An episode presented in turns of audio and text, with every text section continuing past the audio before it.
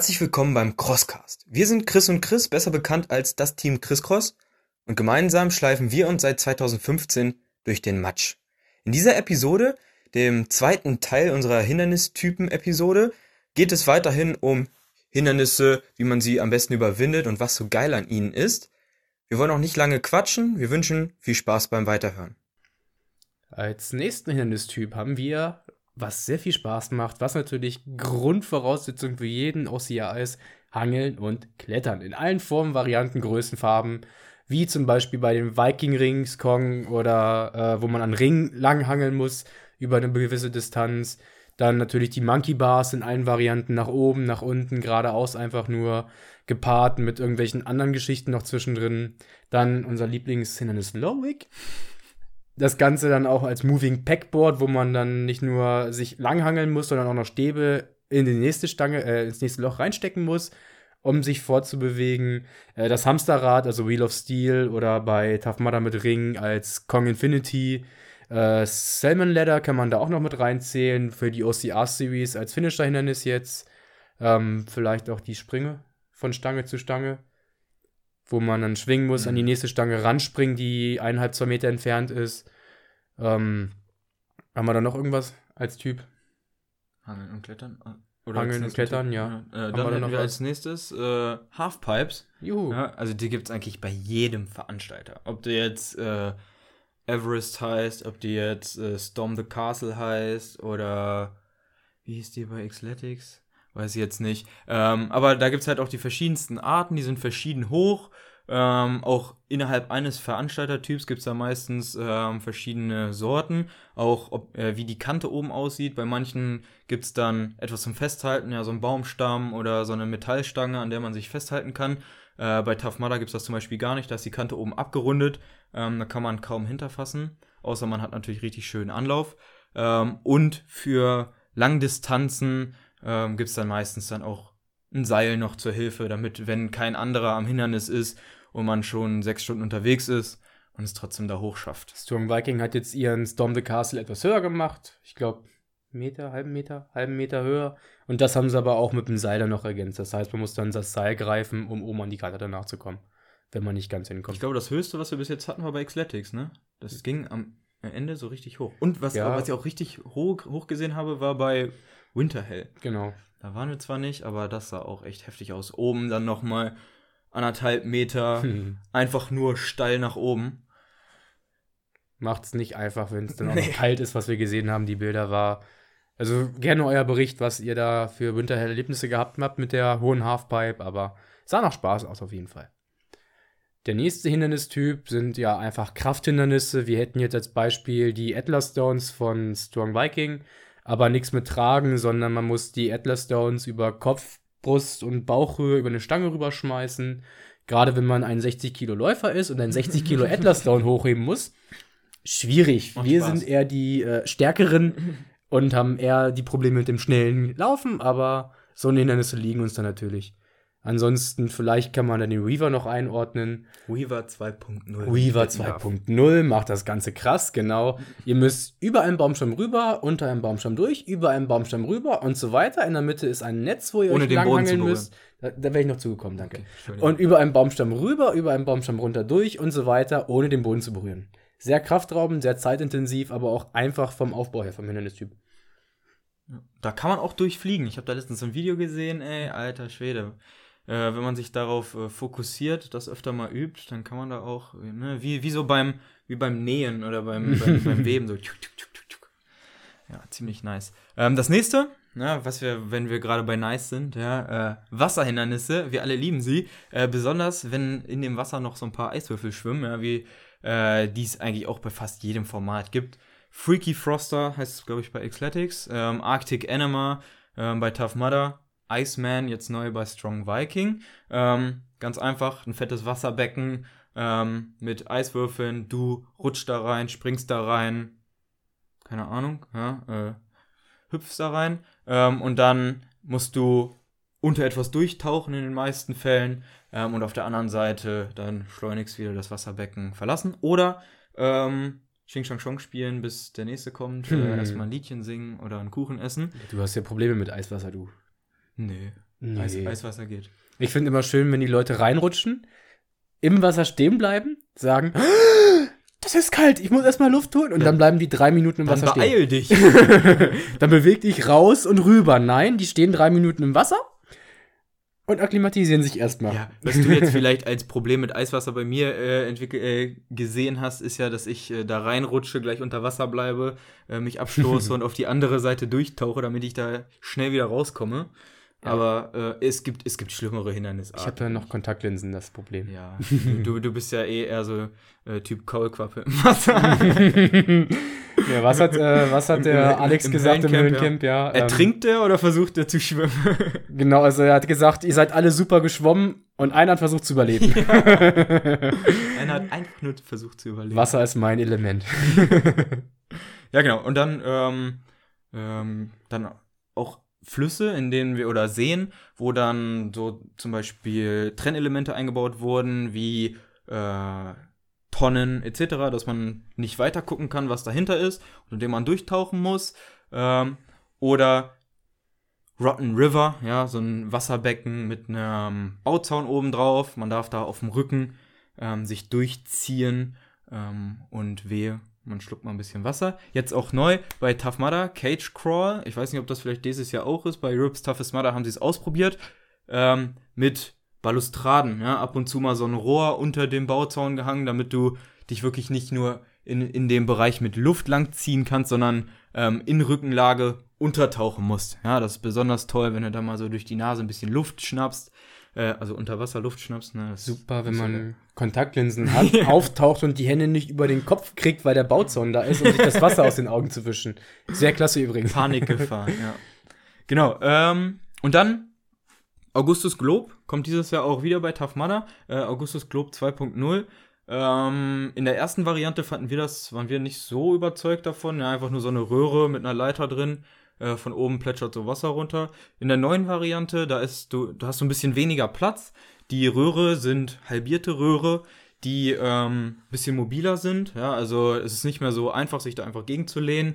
Ähm, und die Leitern sind jetzt nicht mehr so Standardleitern, überall das gleiche, sondern du hast mal, hast mal Löcher, hast mal eine Leiter, hast mal unterschiedliche Höhen. Ähm, das fand ich eigentlich ganz geil beim World Service Mudder. Hier können wir noch als Hindernistyp die Röhre, wo du durchkriechen musst im Wasser. Erstes Hindernis in Atlanta. Da ist eine schöne enge Röhre mit, ja, zum Drittel ungefähr mit Wasser gefüllt und das da auch durchkriechen. Gleich als erstes. Gleich als nass machen. erstes nass machen, super, wenn man dann auch äh, ne, gerade wieder reinkommt, weil der Neopren gerade aufgetaut ist und man dann durch diese Röhre durch muss und wieder direkt nass ist und man keinen Bock mehr hat, weil es kalt ist. Mi, mi, mi, mi, mi. ja, ja. Okay, zu Stopp Mimimi kommen wir ja auch noch. äh, nicht heute. Gut, ähm, dann nächster Typ. Haben wir neben Wasser quasi Wasser mit Erde, also Schlamm. ähm, da haben wir zum Beispiel bei Tough Mudder immer ja jede Menge Schlamm. Das ist ja so deren Markenzeichen, dass da wirklich kilometerdick Schlamm ist. In NRW gibt es da so eine richtig schöne Passage, wo man teilweise wirklich bis zur Hüfte in Schlamm einsinkt. Ähm, wir hatten einen Hüfthohen Mitkameraden mal mit dabei, den wir dann da hoffentlich nicht verloren haben. Wo ist Marco hin? Wo ist der denn hin? Äh, da unten, der Kopf guckt noch raus. Also sehr schön viel Schlamm. Das als Standardhindernis haben wir da jetzt Muddy Hills oder Mud Mile. Einfach Berge aus Schlamm und danach Pfützen aus Schlamm, wo man immer abwechselnd drüber, drunter, drüber, drunter muss. Was natürlich mit der Zeit, gerade beim Europe's Toughest oder World's Toughest, dann auch ausgetreten ist und wo dann ganze Gänge sich gebildet haben, wo man einfach nur, nur durchwartet, anstatt rüber runter Ja, zu so klettern. eine schlammige Schleuse. Genau, aber man ist schön dreckig und ja, die Sachen sind dann halt sehr schwer. Das ist so das. Ähm, dann gab es beim Europe's Toughest oder jetzt beim Mud Masters heißt das ähm, Mud Messel, Massage.